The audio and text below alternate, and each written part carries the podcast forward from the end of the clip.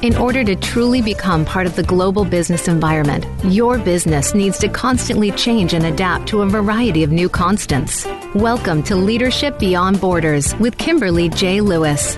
We will help you navigate these changes on today's program and help you think beyond the boundaries. The opportunities are limitless if you are prepared. Now, here is your host, Kimberly J. Lewis. Hello, and welcome to Leadership Beyond Borders. I'm Kimberly Lewis, your host and we had a record month last year on listenership. And I think we're going to actually beat that record this month, which is quite amazing for me because, especially here in Europe, where I am today, everybody's on vacation. So, this is really great news. And I'd like to thank all our listeners uh, for listening in. And we do have listeners from all over the world. So, good morning, good afternoon, and good evening, wherever you may be listening from today. Welcome back to these our returning visitor listeners. And if you are new, let me tell you what this series is about. Leadership Beyond Borders is about the impact globalization, digital transition, and the connected world is having on our organizations and what this impact is doing to the kind of leadership we need to drive long term success in today's economy. In this series, we have talked about everything from business issues such as artificial intelligence, uh, data protection regulations, to leadership issues such as gender balance, generational management, and business values that may impact your organization or your individual career. So please download this series on iTunes, Google Plays, or Stitcher. Listen to us live, 3 p.m. specific specific time.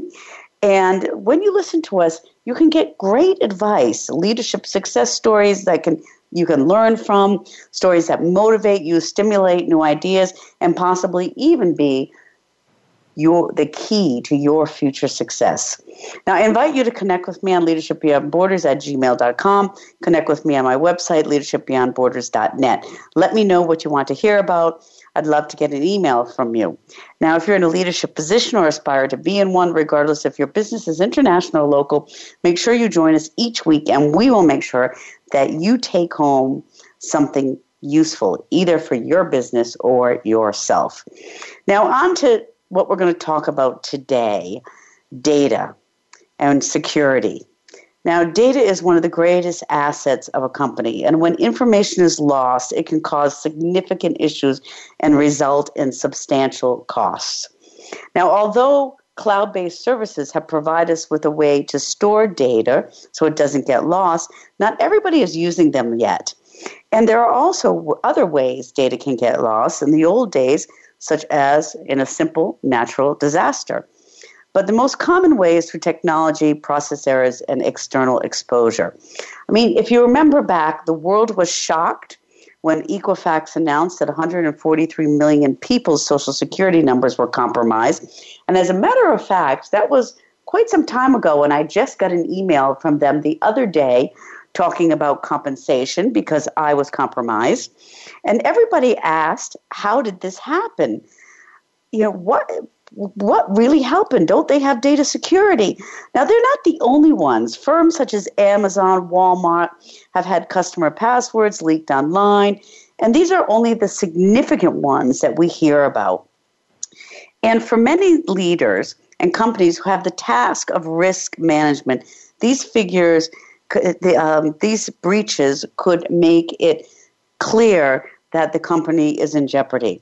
Now, however, however challenging this is, we need to understand it. And we need to understand not only security today, but also as technology changes, what can happen tomorrow. I mean, hackers are becoming more sophisticated. We're having tech- technology advances, and companies and individuals need to stay one step ahead of the game. Now, our guest today helps companies stay one he- step ahead by assessing their risk and helping them plug up the holes that may expose them. Now, our guest is Christopher Gregg. And Christopher is the Vice President of Cyber Risk Management at Gillware. He is a technical lead with over 15 years of information security experience. Christopher has worked as a systems administrator, Oh, I'm so sorry, Christopher Gerg. Okay, I just made a complete guest mistake, which I never do. Okay, Christopher Gerg. And Christopher, am I saying that correctly? You are. Okay, great. Sorry about that. So our guest today is Chris McGurk, and he is the Vice President of Cyber Risk Management at Gillware, and he is a technical lead with over 15 years of information security experience.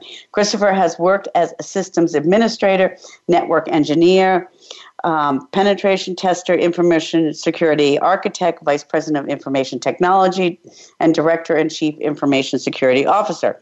He has experience in the challenges of information security and cloud based hosting, DevOps, manage security services, e commerce, healthcare, financial, and payment card industries. He has worked in mature information security teams and has built information security programs from scratch leading them into maturity and a wide variety of compliance regimes. While an expert in the theoretical aspects of information security and best practice, he is also experienced in the practical aspects of building secure technical environments and working with the boardroom to promote executive understanding. He is also the author of O'Leary and O'Reilly and Associates book Managing Network Security with Snort and IDS Tools. So welcome Christopher and I apologize for pronouncing your last name incorrectly. No problem. I'm called Greg pretty often. Yeah, and no, it's kind of funny when you're looking at it. It's very easy to kind of get dyslexic with that. Um, so, anyways, welcome to the show. So let's um, let's first talk about risk management and cybersecurity. I mean, there's this myth out there that only either stupid people or unsecured companies are at risk. Is this true? Well, it's not true. I mean, it, it's it's a little like I always equate uh, information security and risk management to health. Um, you can do all the things you should be doing. I can take a multivitamin and run three miles a day and uh, eat well and all those things and still uh, get hit by a, a, dump truck tomorrow crossing the street. so um, it's a good idea to reduce your risks, like I described with, with my health. Um, uh, but you also need to be aware of what's going on. And, and a lot of the attacks these days are, are clever and sophisticated. And the, I just recently was involved with an incident response for an organization that, that had a very robust information security program in place and operating, but someone double clicked an email that they were sent because it looked real. Oh. And uh, and it caused a, a ransomware infection. Um, the the difference is once that thing happens, a, a, good, robust information security program isn't isn't just a single box of security you plug into your network. It's it's it's a program, and it, it's mm-hmm. far-reaching and has multiple levels of protection. So, so when that ransomware infection happened, it was fairly well contained because they had a robust information security program and and were aware of the threats and risks and and had controls in place to protect them. So, uh, so in other words, it can kind of happen to any of us. As, and that was a great example on the health. Um, so, when you go into a company and, and you assess the risk, how do you go about doing that in a company? Well, it, it's any successful uh, IT department or or any service within the company is is only going to succeed if you have a good understanding of the actual business of the company. Mm-hmm. So so it starts with that um, we spend a, a, great deal of time when we're doing our assessments talking to the, the business leaders and the people on the ground that are doing the work to understand um, um, how the business works, what kind of what kind of data they have, where it goes, what they do with it, who they share it with, all of those things, and, and even the the ancillary uh, things that, that aren't necessarily computer based uh, items can impact uh, the security of, of of the data. Um, so it starts with that, understanding the business and, and how things flow and how things work. So once you have an understanding of the landscape, you can start start modeling the threats and the risks that the organization's facing. Um, and once you have once you have a good understanding of the kind of thing you're you're protecting yourself against, you can focus your limited resources and it's a constant battle in information technology that there's not enough people there's not enough budget um, because IT seen as a, as a, a cost center for an organization um, when in fact I, I, like to view them as kind of the oil that the engine runs in uh, runs with. Um, so once you have those risks and threats in mind, you can uh, uh, appropriately, reasonably, and appropriately put controls in place to protect against those threats and risks. And when, when you're building that, that view, so you, you're understanding what that business does, and you're building this landscape, you kind of you're getting the understand of the landscape. So as you're looking at, I mean, how much of that assessment is is technical compared to processes or compared to organizational structure? Do you have to all look at all those pieces of the puzzle to put that together? Yeah, you, you have to look at all of it because any of those are potential vectors of attack. Um, there's a, a, term, you know, some of those are higher risk than others, uh, depending on, on, on, how your company works. Um, but you can't just do one without the other. Um, and and I think there's I think there's real value in taking kind of a more holistic approach. And, and the approach that I often take is is I, I favor automated uh, mechanisms, things that things that you can check to make sure they're running right, but don't take a lot of care and feeding. Um, if for no other reason, then then you could be efficient that way. Um, and I also look for ways. You know, I don't look for point solutions. I always joke around about um, you go to a carnival or or an arcade, and there's the whack a mole game where the little uh-huh. the little heads yep. pop up and you hit them with a hammer. Um, that many organizations take the whack a mole approach with with little point solutions to solve little point problems if you take a step back and you look at the entire organization and the landscape, using the term you described, um, you can find solutions that that address not just a single thing, um, but but help help establish that that far-reaching program. Mm-hmm. And and it just seems. I mean, th- th- this is a lot of work, and it seems so complicated. And and there's so much. There's so many things coming from outside today. Um, you know, as you're doing this, how do you kind of stay a, a, step ahead? You know, because hackers are getting more sophisticated. I mean, you just gave the example of that that email that it looked real. I mean, there's kind of this social engineering. Um, is it getting more complicated outside? Are they getting more sophisticated?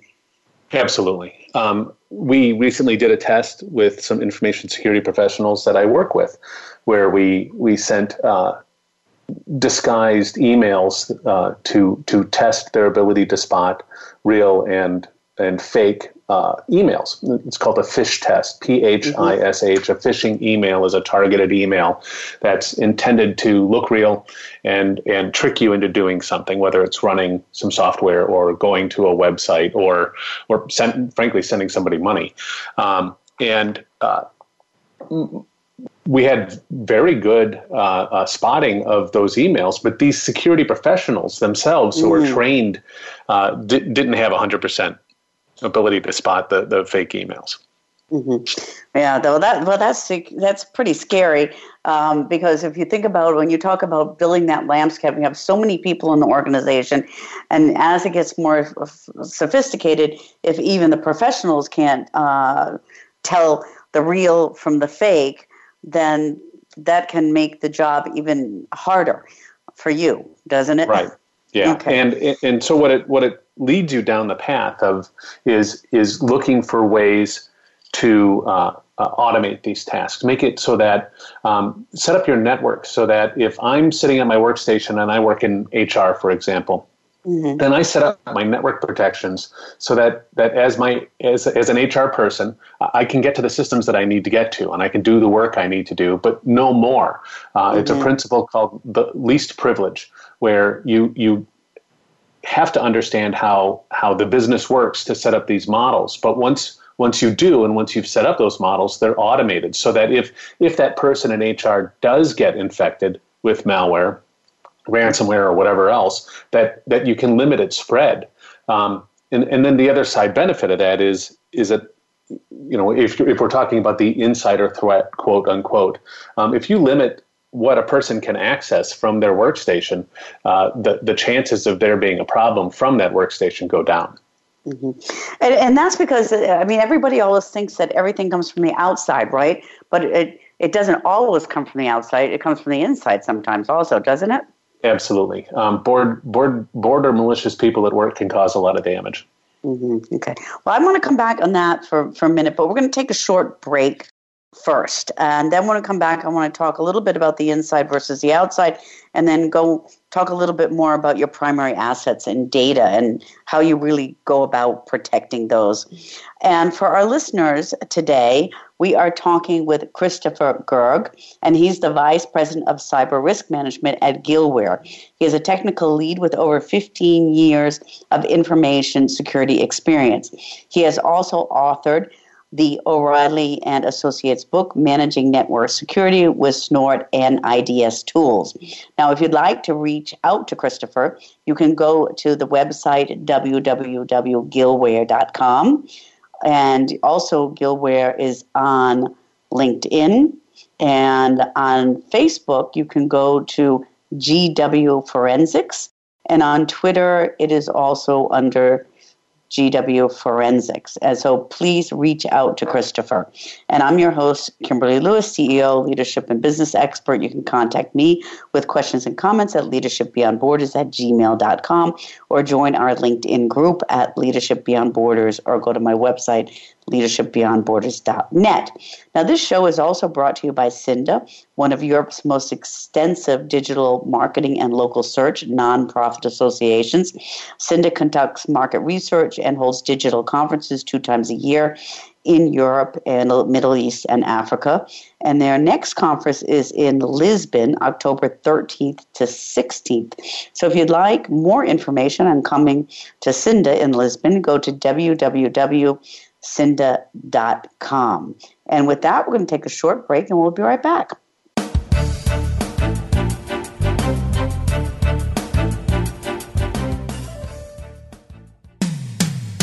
When it comes to business, you'll find the experts here. Voice America Business Network. Bob Pritchard has over 30 years of experience as a straight talking business consultant and author working with some of the top Fortune 500 companies. Now he's come to the Voice America Business Channel to help you and your business. Tune in to the Bob Pritchard Radio Show for information about starting and successfully running a profitable business. From the movers and shakers to great marketing screw ups, you can't afford to miss a single edition of the Bob Pritchard Radio Show. Tuesdays at 5 p.m. Pacific, 8 p.m. Eastern on Voice America Business. Today, enterprise technology is both strategic and global. Each week on CTN CIO Talk Network, IT thought leaders from around the world share their experience with listeners as they discuss with Sanjog Aul how they are trimming costs and partnering with business to innovate and help IT become more competitive, better care for customers, and improve the corporate bottom line. If you want to keep up with IT thought leadership, listen to CTN CIO Talk Network with Sanjog Aul at CIOTalkNetwork.com. Have you had a chance to check out Voice America's online magazine and blog? If you love our hosts and shows, check out articles that give an even deeper perspective, plus topics about health and fitness, movie reviews, philosophy, business tips and tactics, spirituality, positive thought, current events, and even more about your favorite hosts. It's just a click away at blog.voiceamerica.com. That's blog.voiceamerica.com. The Voice America Press Blog. All access, all the time. When it comes to business, you'll find the experts here. Voice America Business Network.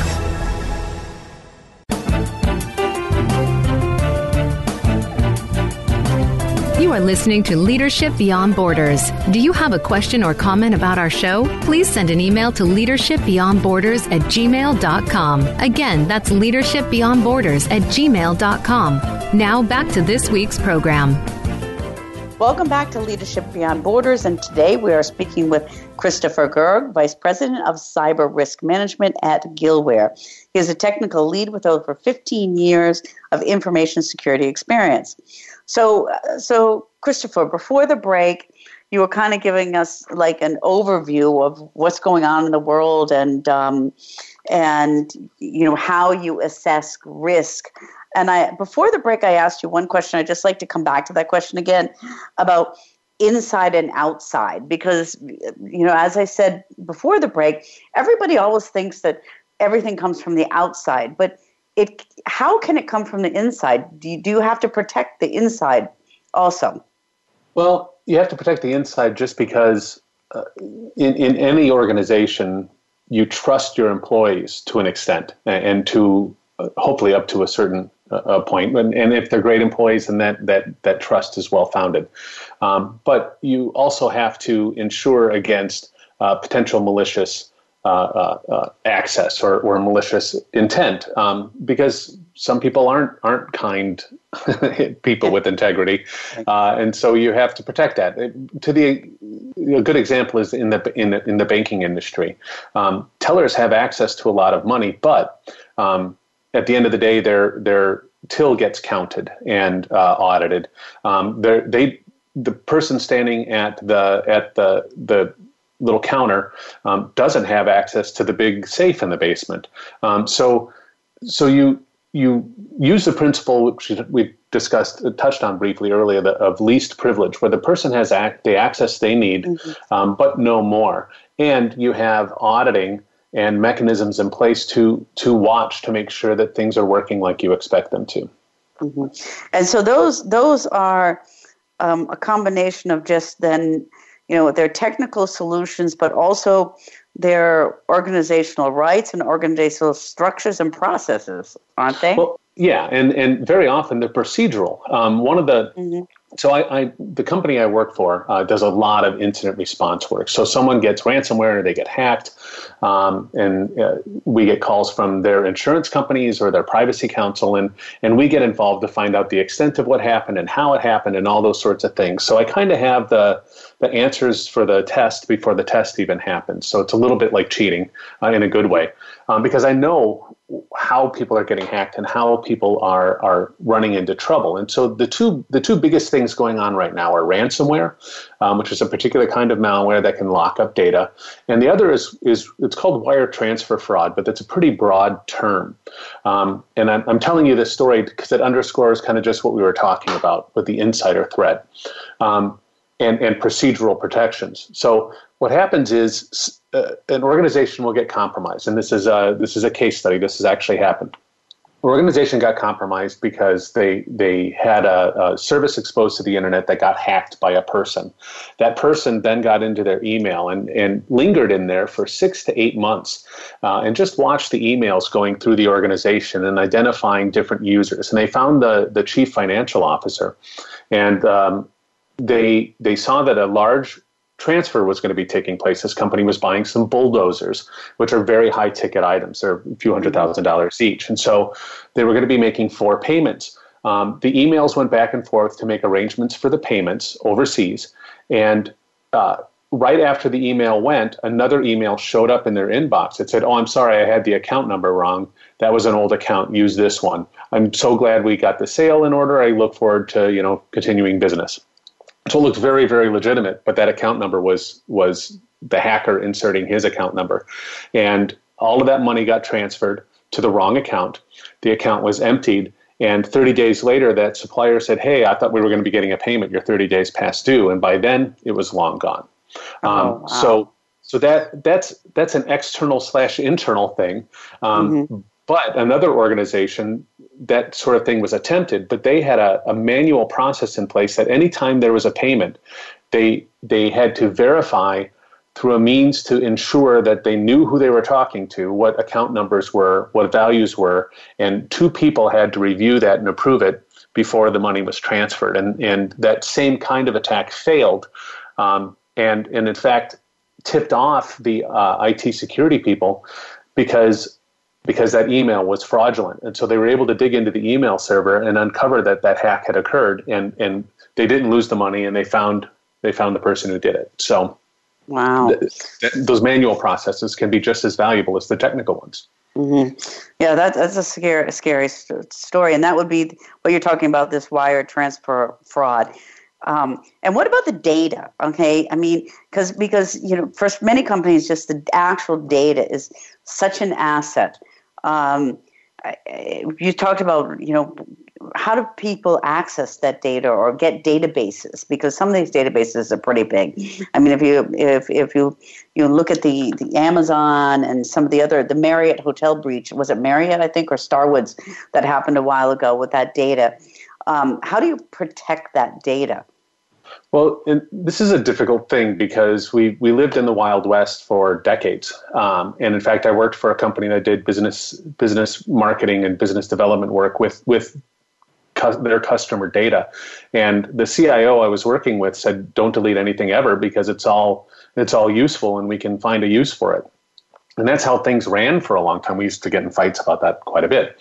Um, now, with the advent of privacy laws like GDPR, and there are others, um, you, you need to you need you have a responsibility to know where the data is, where it came from, uh, what happens when it's in your control, and if it's appropriately protected, um, and then and then perhaps even more importantly from a from a personal privacy perspective, you need to be able to get rid of it when when someone requests that you get rid of it, mm-hmm. um, and and that's where things are are very difficult for companies, particularly in the U.S. that are are, are just now trying to get their head around unfortunately, just now trying to get their head mm-hmm. around uh, where their data lives. So ultimately, the answer to your question is you you need to have uh, a good understanding of of your data, mm-hmm. How, where you get it from, where its entire life cycle when it's in your possession, with whom you share it, um, and each little bit of data needs to be indexed to uh, either the individual or the source of where it came from, and that's and that's causing a lot of trouble. Mm-hmm. And because we uh, uh, come to GDPR, and I have to say, uh, um, if you go back one year ago on the 31st of May 2018, um, I mean, most of the European companies, everybody just panicked. Okay, mm-hmm. you know, do we do we know where the data is? Do we know? But I think it, it, this is quite important because it's not just about having to know that and control that, but there can be quite large fines if you don't and if and if you get breached um, and, and you don't go through these processes. So do companies actually understand this? Because you said it was a wild west before. Gdpr is only one year old and then you have in the united states ccpa in california and it seemed like gdpr just started this trickle of oh wow privacy is now going to help us. Privacy is going to initiate this security more security around data. But do companies understand that? Because it's confusing. Um, it is confusing, and it's only going to get more confusing as as more regulations happen. G- GDPR happened because there were almost 40 different data privacy regulations across the EU, yeah. and and this that patchwork was just just too much, and there was it was almost difficult to distill down kind of a high watermark for for what the requirements were, and so that was the genesis behind GDPR.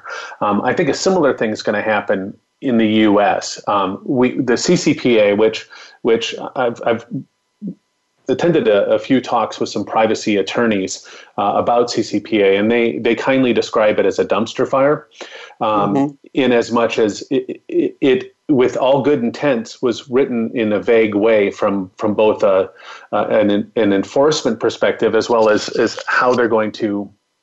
Uh, uh, give penalties and, and what's what's allowed and what's not. It, it just is a uh, a difficult uh, piece of legislation that's being revised right now. Um, but Maryland just passed another. Um, there's uh, there's one in Ohio. There's one in North Carolina. Um, Wisconsin's talking about doing one. I've been involved with that one. Um, and and it it gets difficult not just from uh, the patchwork of what the requirements are, but also that enforcement that you talked about. Uh, mm-hmm. GDPR just now is is being enforced, and, and the first fines are starting to trickle out of the enforcement agencies, uh, and they're going after the big hitters with the deep pockets, like you would expect. And and I think everyone's just kind of sitting back and waiting to see what what's going to result from from that litigation, uh, so that see what the precedents are that are being set. Um, and, and, and there's some infighting going on in the EU right now about enforcement too. Ireland, for example, just historically is pretty lenient uh, with with the enforcement of, of laws like this because they want they want more businesses in Ireland. Um, not to say anything bad about Irish people, it's it just is what it is, and so there's mm-hmm. some there's some things need to be rooted out there a little bit. Um, but but it also uncovers um, one of the root problems with with requirements and laws and legislation that that exerts a fine when when uh, when there's a problem detected, and that mm-hmm. is companies are incented to hide the fact that a breach occurred. Um, yeah. because you know if if you're going to fine a company three million dollars for for having a breach, where's that three million dollars going to come from? That's going to make it harder for that company or that organization to to do the things they ought to have been doing to prevent that breach. Um, and with a with a punitive penalty for a breach, when we just talked about a, a an organization with a robust information security program can still have a problem and a breach. Um, it's it's just not. I mean, it's just not fair, and mm-hmm. uh, so which has led some of these laws, like the Ohio one that I mentioned earlier, to have this concept of safe harbor. Uh, yes. as opposed to fines, where where your enforcement agency also does some auditing, and if you've got an information security program that meets their requirements, you get put in this safe harbor so that if there is there is a breach, you still need to notify the people who were affected by the breach, but you, you don't get fined. Um, or if you do get fined, that money gets put into an escrow um, so that you can use that money uh, to address the co- the root issues that caused the problem in the first place. Which I, I like that model very much. Mm-hmm. That that does sound like a good model. Um, and I have a question about the U.S. because in GDPR, as you said, it came together because there was so much different regulation. It's pretty clear now. Um, we'll see what's going to happen with the fines. Uh, but if you had a business, for example, a, a, a, let's say you had a tourist business, a company in California, now you have customers in the EU and then you have customers in California, but you also have customers in Maryland, as you just said, or Wisconsin. So, how do you think U.S. is going to bring all these these these laws together at a state level to one federal level? Because it seems very very confusing. How are you as a business going to keep up with all the regulations where your customers are?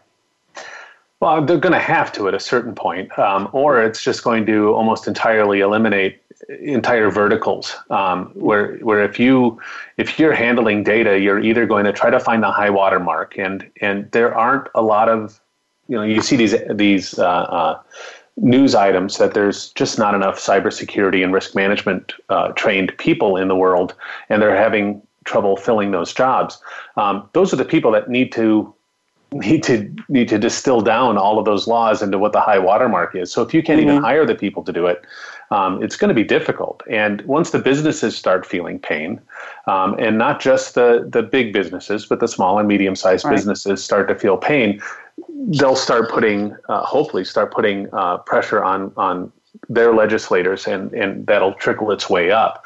Um, I, I worry about the the first few attempts that have, have occurred at the federal level have been clumsy and uh, all the infighting and uh, all the all the personal projects that a lot of these legislators have muddy the water so much that that I, I get a little nervous of that. Um, what what might happen is what happened in the payment card industry. Um, Visa, Mastercard, American Express, JCPenney, and Discover all got together and started the the organization called the PCI SSC, the Payment Card Industry uh, Security Standards Council, and they did that uh, to try to prevent the feds from stepping in and telling them what the what the data security standards should be for payment card industry.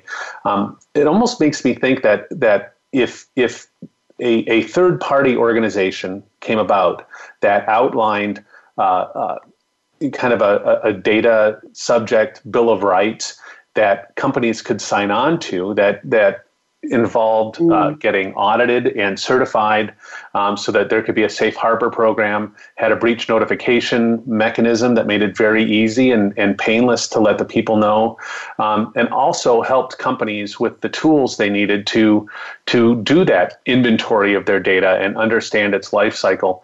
Um, that, that, that might that way you've got the experts building the standard instead of the federal government stumbling along and trying to come up with something like like the trouble that that HIPAA's provided to the healthcare industry. Mm-hmm. And actually, uh, I think that's a really good you know, way forward if something like that would happen because you already see now in Europe um, the next stage with with e-privacy. Um, them fumbling around trying to figure out what to do. But right. we're going to take yeah we're going to take a real short break and um, For our listeners, we are talking with Christopher Gerg. He's the Vice President of Cyber Risk Management at Gillware. He's the technical lead with over 15 years of information security experience. And if you'd like to reach out to him, you can reach out to him at www.gillware.com, on LinkedIn under Gillware Inc., on Facebook under GW Forensics, and on Twitter under Forensics uh, GW Forensics. So, Christopher, we're going to take a short break. and we come back, I'd like to just kind of stay on this subject a little bit um, and then have you maybe define what forensics is for us and then talk about kind of what's going to happen with all this stuff as technology advances and and you know how do we protect ourselves you know with voice um, voice services and the next generation of AI and everything else that's not happening today, but just starting to happen today. And with that, we're going to take a short break.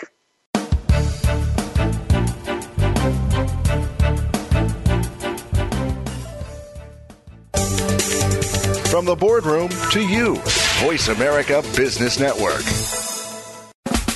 Are you a business innovator or are you just sitting on the sidelines?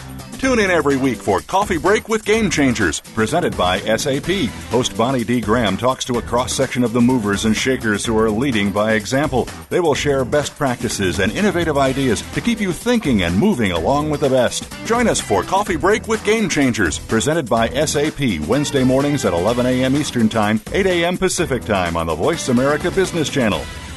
If you are interested in the business of rental equipment, be sure to check out Rental Equip Talk Radio with host Donald Charbonnet. We talk to some of the top names in the rental industry, as well as cover topics that include safety, training, fleet management, legal issues, and more. We'll also cover the history and future of the rental equipment industry. Rental Equip Talk Radio can be heard live every Wednesday at 1 p.m. Eastern Time, 10 a.m. Pacific Time on the Voice America Business Channel.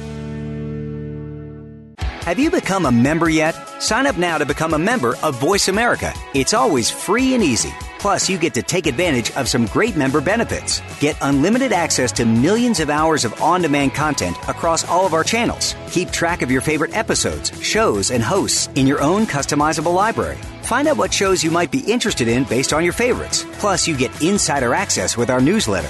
Membership gives you more. Sign up at voiceamerica.com and click register at the top right. Voice America Business Network, the bottom line in business.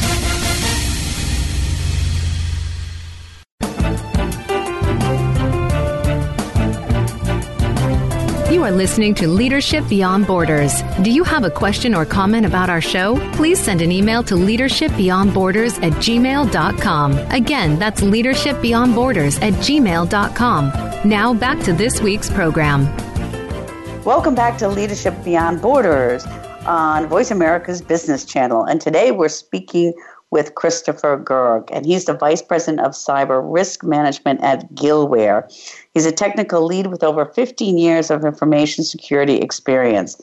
Now, we've been we've been kind of talking about a lot of things. We started out with, you know, exactly what's happening in the world as far as cybersecurity, and then we've just talked about some of the laws that have have made things uh, or tried to tighten things up. You know, um, for different reasons, laws that came out of privacy issues that are now tightening up security issues. And I want to come back to to what you're doing, um, Christopher. And I always hear the word data forensics. Okay, what what exactly is data forensics? Well, at, at, its at its root level, it's it's trying to figure out what happened after something bad happens, um, and that can be at the level of a, a, a small USB hard drive, little stick, um, or it could be at a at a full organization with three thousand workstations and two hundred servers. Um, so a- after something bad happens, and after something is noticed, um, we have a team of incident response folks that get that get called in, and uh, their work will vary based on the type of incident and what happened. Um, and it can be, like I said, as large as a large organization.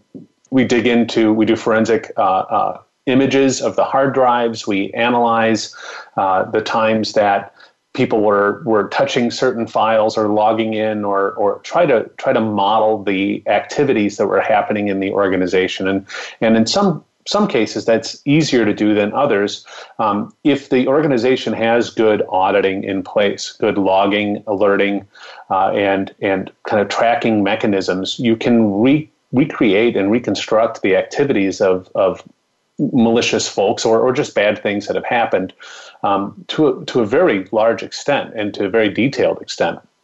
Um, in smaller cases, um, let's say someone's uh, uh, suspects that that there's very vital data on a hard drive, and that and that hard drive was compromised in some way. Um, maybe the hard drive doesn't even work anymore. We can we can get down to the take the hard drive apart, take the platters out of the hard drive, and, and pull the data off of the hard drives. Um, in, in the case of, of some cybercrime uh, uh, cases, we've had, uh, as the police are breaking the door down, the person's hitting the hard drive with a hammer to try to keep that mm-hmm. data from getting accessed. Um, so it, it, goes from the small scale to the very large scale, but ultimately you're, you're trying to reconstruct what happened uh, and, and try to recover what data you can. Mm-hmm.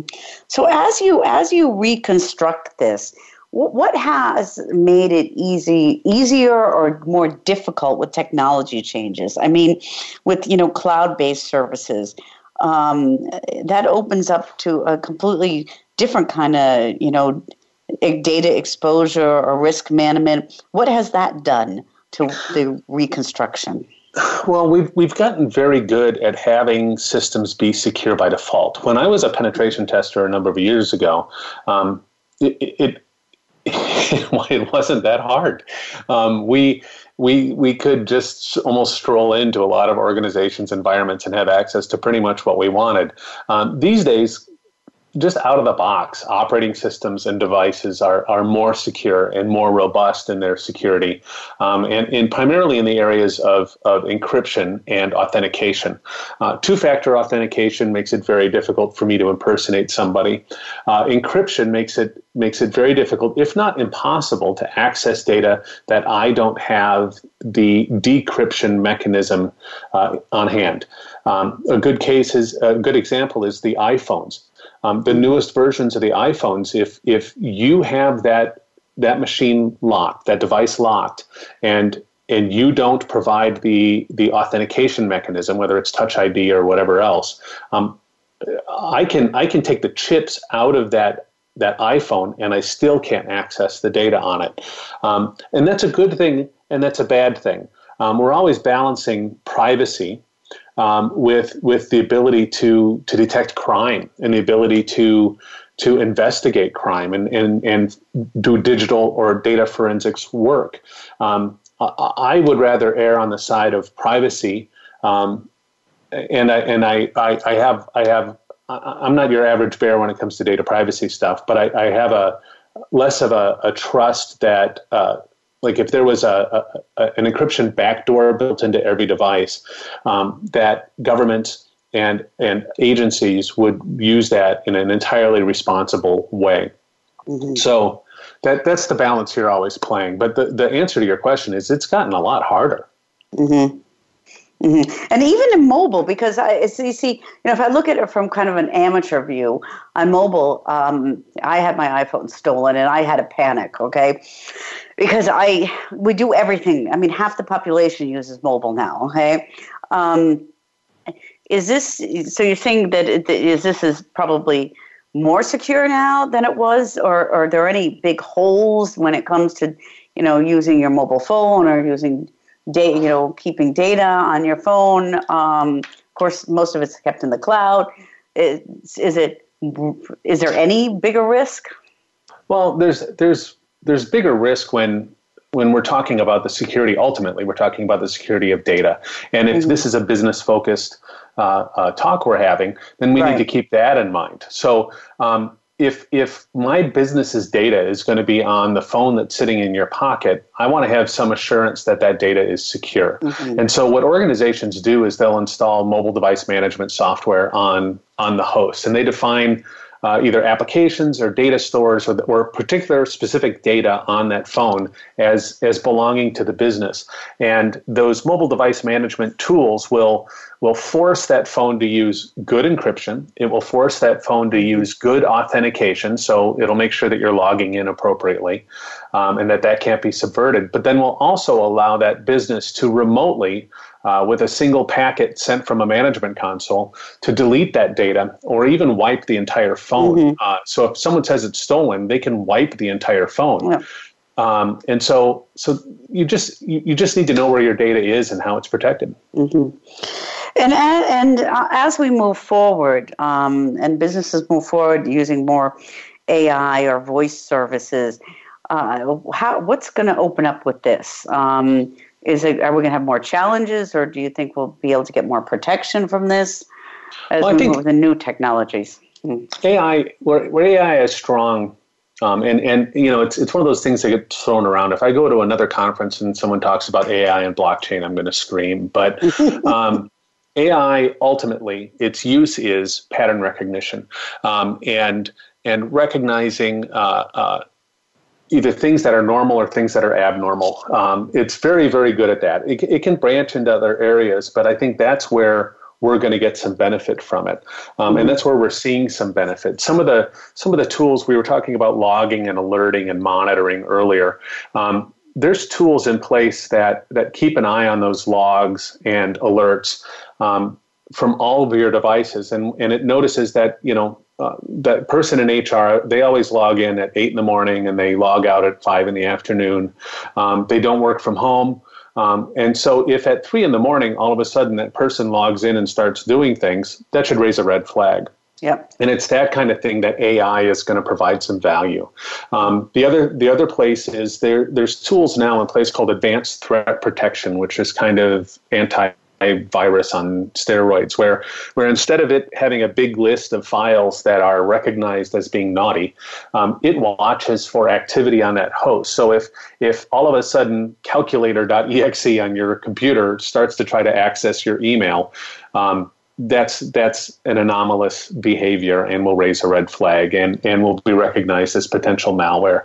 Um, and because it's instrumented so closely to every system call happening on the workstation, um, it can uh, it can recognize a lot of potentially dangerous things. And uh, the newer ones are really good at uh, if it notices something bad, it locks that machine out from the network mm-hmm. so that it can't spread further. Um, mm-hmm. That's where AI, I think, the AI, artificial intelligence like behavior, is going to provide some value. Mm-hmm. So it's going to help us because it is pattern recognition.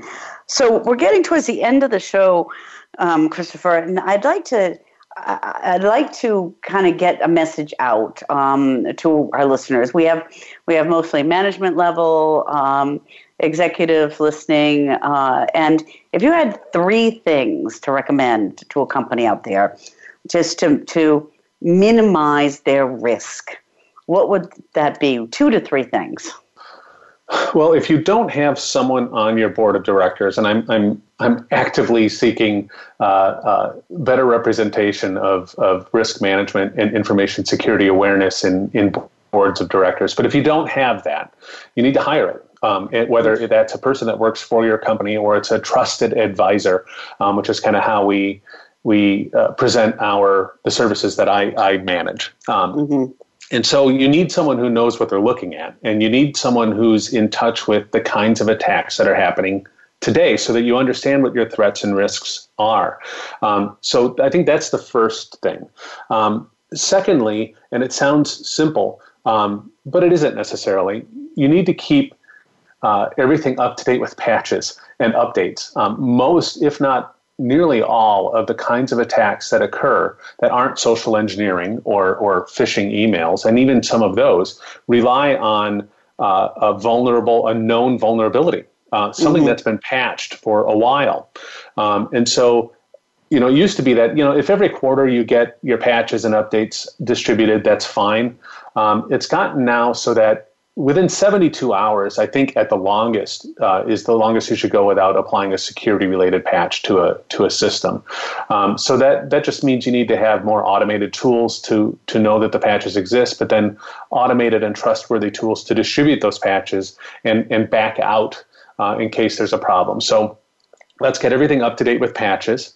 Um, and then finally, we were talking about the, the two biggest risks being ransomware, which is a kind of malware, mm-hmm. and the other is, is, is wire fraud, and we're, we're seeing a lot of that. Um, so, so you need to know where your money is, and you need to know where it's being sent, uh, and and that means, in some cases, like we described earlier, a manual procedure. Um, so, so those are those are the three big hitters. Um, but but ultimately, you need someone who's who's either on the board or reporting directly to the board uh, with strong awareness of, uh, of of their of risk and information security. Mm-hmm.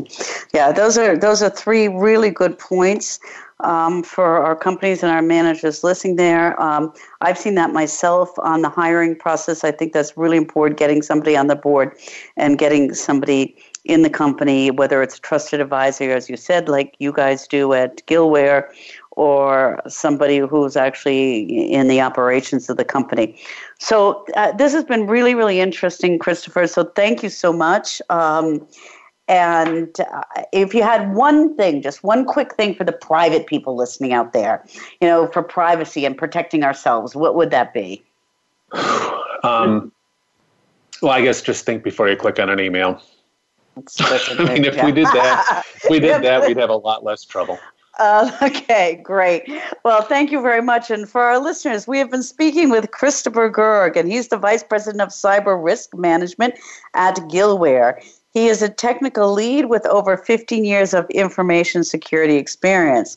He has worked in mature information security teams and has built information security programs from scratch and leading them into maturity in a wide variety of compliance regimes. And he has given us fantastic advice and information today. He's also an expert not only in theoretical, the, theoretical aspects of information security best practice, but he's also an expert in the practical aspects. He's also the author of the O'Reilly and Associates book of Managing Network Security with Snort and IDS Tools. Now, please reach out to Christopher. You can go to their website at www.gillware.com. It's also Gillware is also on LinkedIn under Gillware slash Inc on Facebook under GW Forensics, and on Twitter under GW Forensics. And Christopher, you're also on LinkedIn. People can reach out to you there. And I think if we all listen to Christopher and take, this, uh, take his advice, um, and the companies take Christopher's advice, then we can all minimize our risk for our companies and also a little bit for us privately. So, you've been listening to Leadership Beyond Borders. It's a program sponsored by Global Business Therapy, SRO, and CINDA which is the Digital Marketing and Local Search Association of Europe. CINDA holds conferences each year, and our next conference at CINDA will be held in Lisbon, October 13th to 16th. And you can hear in Lisbon digital experts from around the world.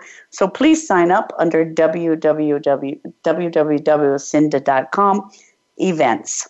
At Leadership Beyond Borders, we provide leadership training with a focus on digital transition and digital agencies. And we have the Women's Leadership Academy 2020 which specializes in diversity and C level development for women. If you'd like to contact me, your host, Kimberly Lewis, please send me a mail at leadershipbeyondborders at gmail.com or visit my website, leadershipbeyondborders.net. Please remember to tune in to us each Tuesday afternoon at 3 o'clock or 1500 for our European audience and that is spe- uh, Pacific time. So, also, please download us on iTunes, Google Play, and Stitcher. And with that, Christopher, thank you again very much for taking the time to be with us today. And for our listeners, tune in to us next week.